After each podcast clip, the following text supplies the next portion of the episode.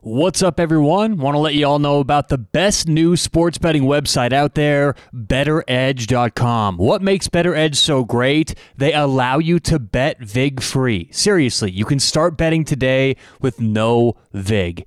This includes many sports that you guys like to bet football, basketball, baseball. They're always expanding, they're always growing. But I promise, if you've been betting for 20 years, or you've been betting for a week, you're going to love this and you're going to start making more money. So sign up today online at betteredge.com and remember to use promo code SHARP. That's SHARP with a P. That's going to get you 10 free dollars in your account. So really, there's no risk. Sign up to Better Edge enter promo code sharp get 10 free bucks and see if you like it. Something tells me you're going to love betting vig free. Check them out online betteredge.com that's b-e-t-t-o-r edge.com use promo code sharp. Start betting vig free today. Online betteredge.com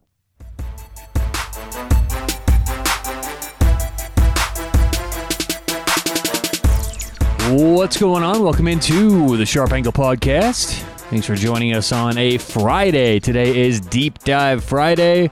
Hopefully, you guys having a nice week so far. How was it? How was the week? You know, are you getting ready for March Madness or are you getting ready for the weekend? You got some plans coming up. You gonna get vaccinated? I know. Uh, I know the older part of the audience. You guys, you guys may have some plans. It's like on the new uh, the new South Park. Uh, did you guys see the new South Park vaccination special? It was hilarious. There's, you know, all the uh, senior citizens get their vaccines, so they're all out partying, you know, staying out late, and everyone's like, ah, I can't wait to go out again. It's it, it's hysterical, but uh, either way, hopefully you guys, whatever you have planned for this weekend, staying in, watching games, going out doing some stuff. We are here to break down one game that you're going to see this weekend, and we will make it a March Madness game. I know it's March Madness season. A lot of you out there looking forward to the basketball games this weekend, so we will break down and give a pick on USC and Oregon. This is the last game of the weekend. It's going to be Sunday later on in the afternoon or uh, early evening if you're on the East Coast. The current line is USC minus one and a half. Now, this opened up USC minus two and a half, so there is a bit of early money coming in on the Trojans. All right, let's take a look at both these teams and just kind of get an idea of what they've done this season, how good each of them are, because look, they both obviously come from the Pac 12. And as we know, watching this tournament so far, the Pac 12 has dominated. They have done so well. And this is exactly what we talked about during the season. Since there was no real crossover games, since these teams only played in their own conference until March Madness, there was inevitably going to be some conferences playing better, some conferences playing worse, some conferences playing faster, some slower, some shooting better, etc. Right? And it's tough to see exactly what conferences are doing until they get outside of their own conference and you can see them matching up with other teams. And I think that there's one certain takeaway from this this tournament. It's that the uh, the Pac-12 this year was greatly underrated. Now, here's why it really doesn't matter for us much in our regular season betting the Pac 12 being underrated as a whole didn't really change much because whether you're talking about USC, Oregon, Oregon State, Colorado, UCLA, they were all a little bit depressed in the rankings. So it wasn't as if some of these teams like Oregon and USC were overrated and teams like Colorado, UCLA were underrated. Everyone in the Pac 12 was underrated this year. So it didn't impact too much during the regular season, but it certainly is now in the postseason. So this is an interesting game, USC and Oregon, because now we get two of these Pac-12 teams who the market is really flustered with right now, matching up against one another. USC is a team who has really flown under the radar this year. USC had a stretch, a one week stretch late in February, where they lost three out of four. Besides that, this team is 23 and 4 on the season. They have of those 23 and 4, two of those four losses are to the Colorado Buffaloes, who according to kenpom.com, number 10 overall in the country. They also lost to the number 21 and number 48 teams in the country. That's it, okay? USC I think is very disrespected. They are not looked at as a top team. They got a six seed, and right now, and and the reason why I like KenPom.com, K E N P O M.com, is because they're great. They have good information. It, it costs a subscription every year, but it's it's certainly worth it. And on top of that, The market uses KenPom more than any other sport uses any other public service. This is very, very clear if you follow the market.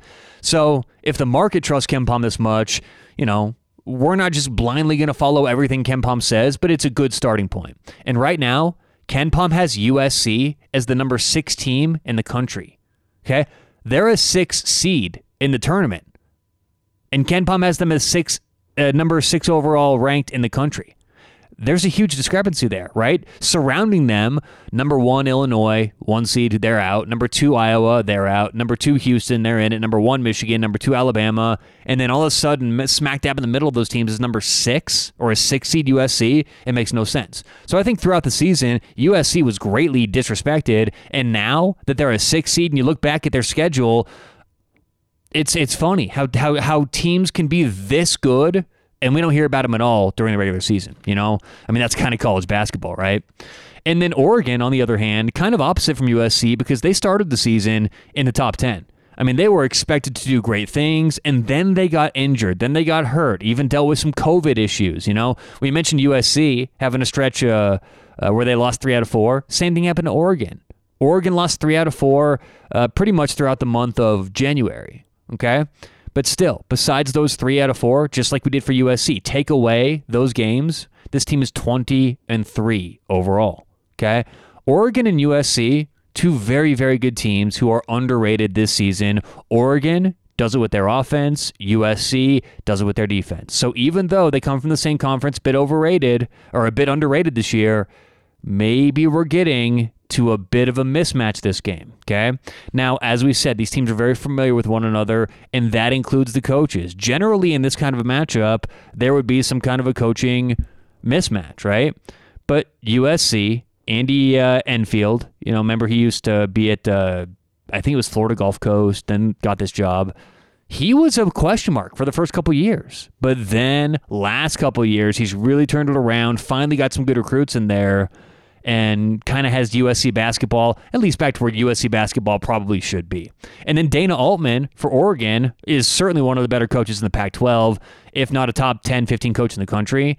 But just because Dana Altman's a, a, very good coach and has a lot of publicity and people know about him doesn't mean there's necessarily a coaching edge this matchup. And all we have to do is rewind back to their earlier game this year, okay?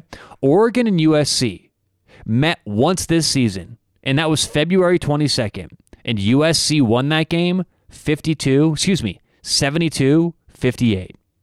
And that's when Oregon was probably playing some of their best basketball of the year. Okay. Oregon had won five games previous to that loss, and then they won, and then they won their last five games of the season. Okay. So out of their last 11 games of the year, they went 10 and 1, and their only loss was against USC 72 to 58. Not a good loss at all.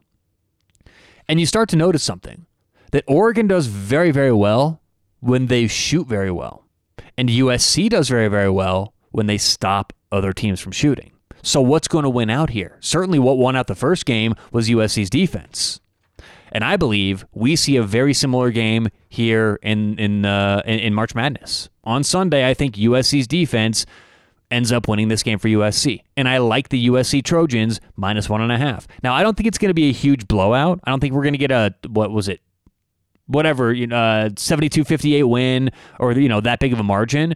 But I do think that this is a fundamental bad matchup for Oregon.